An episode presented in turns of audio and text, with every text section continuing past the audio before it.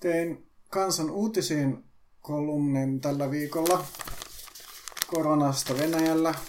ja miten se mahdollisesti vaikuttaa Venäjän politiikkaan ja Putinin suosioon ja Putinin pysymiseen vallassa. Ja alkuviikosta tosiaan ennustin, että ensi viikolla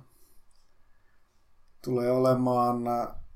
Venäjällä enemmän koronatartuntoja kuin missään muualla päin maailmaa Yhdysvaltojen lukuun ottamatta. Itse asiassa se on ilmeisesti jo tänään ohittanut Espanjan, eli Venäjä nyt koronaepidemian laajuudessa kakkossijalla. Toisaalta kuolleita ei ole tilastoitu läheskään niin kuin samassa mittakaavassa, jopa kymmenen kertaa vähemmän kuin muissa maissa, joissa on ollut yhtä paljon tartuntoja. Mun venäläiset tutut on tietysti sitä mieltä, että jotka venäläiset tutut siis suhtautuu vähintäänkin kriittisesti. Suurin osa vallan mieltä, että varmaankin salaillaan tai siivotaan tilastoja paremmaksi, mutta toisaalta tästä nyt ei ole vielä tullut, var, tullut näyttää varmaankin jossain vaiheessa sitten, sitten tulee, ihmiset alkaa kuvaamaan ja, ja ehkä vuotaa julkisuuteen jotain vaihtoehtoisia versioita tai mahdollisesti esimerkiksi kuvaamaan jotain hautaustoimistojen tapahtumia, niin kuin Kiinassa on tapahtunut jotain tällaista, mutta toistaiseksi tietysti epäselvää. Ja tänään toisaalta oli esimerkiksi myös, myös uutisoitu, että tietyt koronavirukset, muut koronavirusinfektiot, tällaiset pienemmät nuhaflunssa, kuumetaudit, joita on leviää ympäri maailman, ne saattaa aiheuttaa immuniteettia ja voi olla, että sitten Venäjällä tällaisia infektioita on levinnyt enemmän ja sitten siellä on, on enemmän immuniteettia myös. On ollut aikaisemmin epäilyksiä, että tällainen vanha tuberkuloosirokote, joka oli Itäblogissa aika suosittu, niin sekin voi, voi vähentää korona-alttiutta tai taudin vaarallisuutta. Ja näitä ei tiedetä, että voi olla kaikenlaisia syitä, en menisi siis täysin takuuseen siitä, että Venäjällä näitä tietoja vääristellään, mutta sekin on, on tietysti mahdollista ja varmaan jossain vaiheessa siihen tulee selvyyttä. Mutta joka tapauksessa Putin ei ole ottanut kauhean aktiivista roolia itselleen tässä niin kuin koronaa vastaan taistelemisessa, vaan vierottänyt paljonkin vastuuta paikallis vallanpitäjille esimerkiksi just pormestareille ja kuvernööreille. Ja se voi olla yksi syy sitten, mikä on Putinin suosio laskenut, tai sitten voi olla, että, että että ihmiset ei ole myöskään ollut tyytyväisiä tästä perustuslain muutoskikkailusta, jolla tosiaan Putinin mahdollista vallan, vallassa pysymistä on jatkettu vuoteen 2036 asti. Joka tapauksessa niin kuin Levada-keskuksen, joka, jota pidetään melko riippumattomana mielipidetiedustelijana, niin tutkimuksen mukaan huhtikuun lopussa oli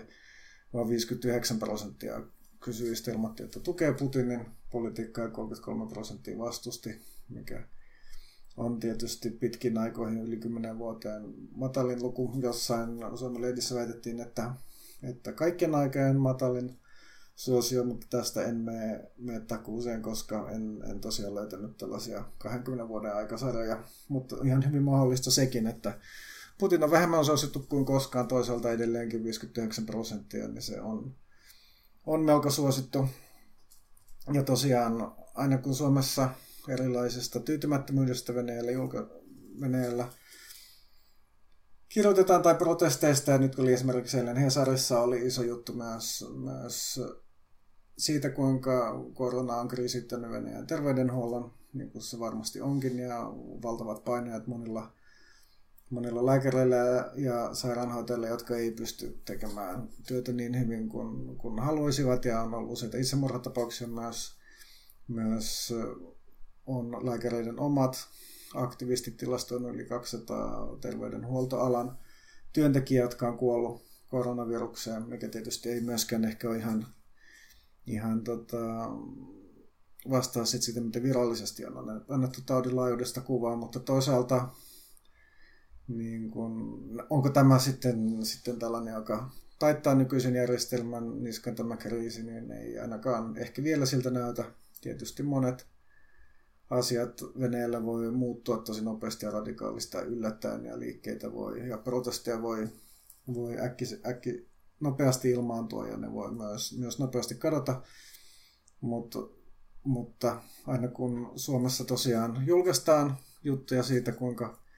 nyt, nyt Venäjällä protestimielellä kasvaa, niin siinä on aina varmaan mukana vähän sellaista toiveajattelua, ja niin on myös munkin kirjoittelussa usein saattaa olla, olla sitä mukana, että ehkä nytten, nytten sitten Venäjällä muutosliikkeet nousis ja tämmöinen harvainvaltainen systeemi tai, tai epädemokraattinen ja, ja epätasa-arvoinen systeemi sitten siellä kaatuisi, mutta toisaalta pitää muistaa, että Venäjä on, on sillä on kaksi isoa vahvaa etua, josta toinen on öljy, jonka ansiosta toi esimerkiksi Venäjän julkinen velka on vain 14 prosenttia bruttokansantuotteesta, kun se taitaa EU-alueella olla keskimäärin 90-100 prosenttia, Suomessakin 60 prosenttia, eli, eli se niin kuin reilusti yli, yli neljä kertaa enemmän kuin Venäjällä. Siis 14 prosenttia oli ennen tätä koronakriisiä, en tiedä mikä on tilanne nyt, mutta tuskin se siitä vielä on paljon huonontunut. Ja myös Venäjällä on aika, aika tällainen kuitenkin tyytyväinen väestö, joka ei, ei helposti, tai ei nyt tyytyväinen, mutta sanotaanko paljon tottunut väestö, joka muistaa paljon huonommat täyt 90-luvulla ja jotkut ehkä muistaa vielä, vielä 40-lukuakin ja 50-lukuakin. Ja, ja tässä niin kuin kontekstissa nämä Venäjän tämänhetkiset ongelmat ei ole, ei ole niin kovin suuria, minkä takia sitten Venäjällä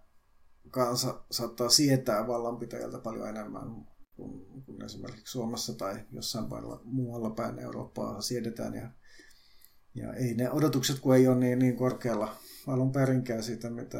vallan, minkälaista porukkaa vallassa on, niin ei sitten ehkä protesteja tule niin helposti, että voi olla, että, että nytkään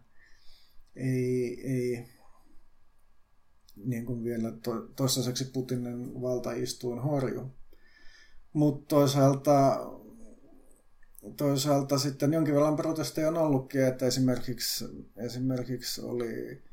huhtikuussa, 20. huhtikuuta oli protestepäivä, joka monilla paikkakunnilla oli pääosin niin netissä Yandex-kartoissa, joka on Google Mapsia vastaava sovellus, niin sitten hallintorakennuksen ympärille kirjoitettiin kommenttimuodossa tällaisia eri kaupunkien hallintorakennuksen ympärille protesteja protestoitiin. Esimerkiksi vaadittiin kovempia koronatoimenpiteitä siellä, missä niin kuin va- monissa kaupungeissa tosiaan pitää olla kulkulupa, että saa poistua hoitamaan asioita, mutta sitten niiden jakamisessa on ollut vaikeuksia, sitäkin vastaan protestoitiin. Ja, ja sitten Pohjois-Osetiassa, Kaukasilla, Vladikaukasin kaupungissa oli tosiaan isompi protesti, joidenkin arvoiden mukaan jopa 5000 ihmistä. Siinä oli kutsunut kokoon tällainen kiinnostava henkilöopera-laulaja ja salaliittoteoreetikko, Neuvostoliiton paluuta toivova Vadim Cheldiev, joka sitten toisaalta ilmoitti, että tämä korona on vaan, vaan vallanpitäjä juoni ja mitään epidemiaa ei ole oikeasti olemassakaan. Ja sitten, mutta se oli myös paljon tällaisia paikallispoliittisia vaatimuksia, tyytymättömiä tyytymättömyyttä että paikalliseen korruptioon ja tällaista. Poliisit hajotti tämän mielenosoituksen heti tämän Seldievin vankilaan. Eli tällaista liikehdintää on, on veneellä käynnissä. Ja samaan aikaan siellä ei myöskään tiedetään, että mikä perustuslaki on oikeastaan voimassa. Sitä oli, oli sellaisessa asianajajärjestön blogissa kiinnostava teksti, jossa tota, oli yritetty haastatella eri asiantuntijoita siitä, missä, mikä tällainen äh, perustuslaki tällä hetkellä mahdollisesti Venäjällä on voimassa, koska Putinhan on allekirjoittanut periaatteessa jo uuden perustuslain lainmuutokset, mutta toisaalta, toisaalta sitten ei järjestetty tätä kansanäänestystä, mikä piti olla huhtikuussa, mutta toisaalta kansanäänestykselle ei sinänsä ole vanhassa perustuslaissa mitään asemaa. Se oli tällainen vähän ad hoc hatusta vedetty muodollinen menetelmä, jotta ei pitäisi niin kuin vanhan perustuslain mukaan olla välttämätön perustuslain muuttamiseen, eli muodollisesti vanha perustuslaki ei ole enää voimassa, mutta toisaalta uusikaan ei ole välttämättä astunut voimaan, ja oikeastaan niistä voi kumpi tahansa olla tällä hetkellä voimassa, mutta nyt on tietysti tällaista vähän lakiteknistä kikkailua, ja et, eipä tiedä, onko sillä, ei sitä vanhakaan perustuslakia aina niin turhaan tarkasti Venäjällä noudatettu. Mutta tosiaan tämä jutusta tuli vähän toisenlainen kuin mä olin alun perin suunnitellut, koska jotkut sellaiset kiinnostavat jutut, mitä mä olin lukenut Novea Gazetasta, jota tosiaan seuraan, koska on Venäjän ehkä tärkein oppositio, tai ylivoimaisesti tärkein oppositiolehti ja ehkä myös tärkein tällainen oppositio uutislähti, niin ne ei ollut ihan, ihan paikkansa pitäviä. Esimerkiksi Novea Gazetassa oli, on kolumnistit kovasti paheksunut sitä, että Venäjällä ei tätä, tätä niin kuin öljyrahastojen rahaa kansallisen hyvinvoinnin rahastosta olla käyttämässä ihmisten tukemiseen, mutta siitä nyt tuli tämän viikon maanantaina itse asiassa päätöksiä, että, että sitä ollaan jakamassa erilaisia avustuksia esimerkiksi lapsiperheille. Että no tässä tietysti aina niin kuin poliittinen analyysi ja kommentti, niin siinäkin on aina vähän sellaista toive, tai sanotaan niin kuin toiveajattelua, että toive, tai, ja sitten poliittista myös retoriikkaa, ja, ja sitten tietysti kun siellä kirjoitetaan, että miksi hallitus ei ole tehnyt tätä ja tätä ja tätä, niin siinä on myös toive, että ehkä siellä hallituksessa huomioitaisiin tämä, tämä niin kuin protesti ehkä muut, muutettaisiin sitä, että tietysti toisaalta voi sanoa, että sitten tämä niin kuin, analyysi siitä, että Venäjällä ei, ei ole kiinnostunut kiin, ei ole kiinnostuneita niin kuin, ottamaan tavallisia kaduntallaajia, jotka on talouskriisin kohdassa, niin se sitten on tässä saattanut johtua siihen, että, että vallanpitäjät on kiinnostuneempia sitten tukemaan myös tavallisia ihmisiä, mutta toisaalta tietysti voi olla, että nämä oli jat- kuitenkin suunnitelmat käynnissä jatkuvasti riippumatta siitä, että mihin suuntaan Novaka sitä kirjoittaa, mutta joka tapauksessa analyysi, että Venäjällä ei olisi, ei olisi tällaisia niin kuin suoraan kaikille kohdistuvia koronataloustukitoimenpiteitä, niin se ei ollut ihan niin kuin paikkansa pitävä. pitävä. Ja sitten toinen taas sitten Esim. myös Gazetassa oli analyysi siitä, että Venäjä niin kuin typerällä pelillään kansainvälisten realiteettien ymmärtämättömyydellä on johtanut öljyn hinnan romahduksen. Öljyn hintahan oli laskemassa tänä vuonna ennen, jo ennenkin koronakriisiä johtuen tosiaan siitä, että oli katkolla OPEKin ja, ja Venäjän öljyn tuotantorajoitussopimukset, missä on tietysti niin kuin mielenkiintoista se, että Saudi-Arabiahan on teknologisesti siellä on huomattavasti helpompi rajoittaa öljyn tuotantoa kuin Venäjällä. Et, et Venäjällä Saudi-Arabiat on, on 30 vuoden aikana kehittänyt paljon metodeja, miten ne voi nopeasti niin kuin lopettaa jonkun öljy, öljylähteen hyödyntämisen ja sitten käynnistää sen uudestaan, mutta Venäjällä ei useinkaan ole tällaisia teknisiä mahdollisuuksia muutenkin. Venäjän tosiaan öljy on paljon vaikeammin hyödynnettävissä kuin, kuin Saudeissa ja monia,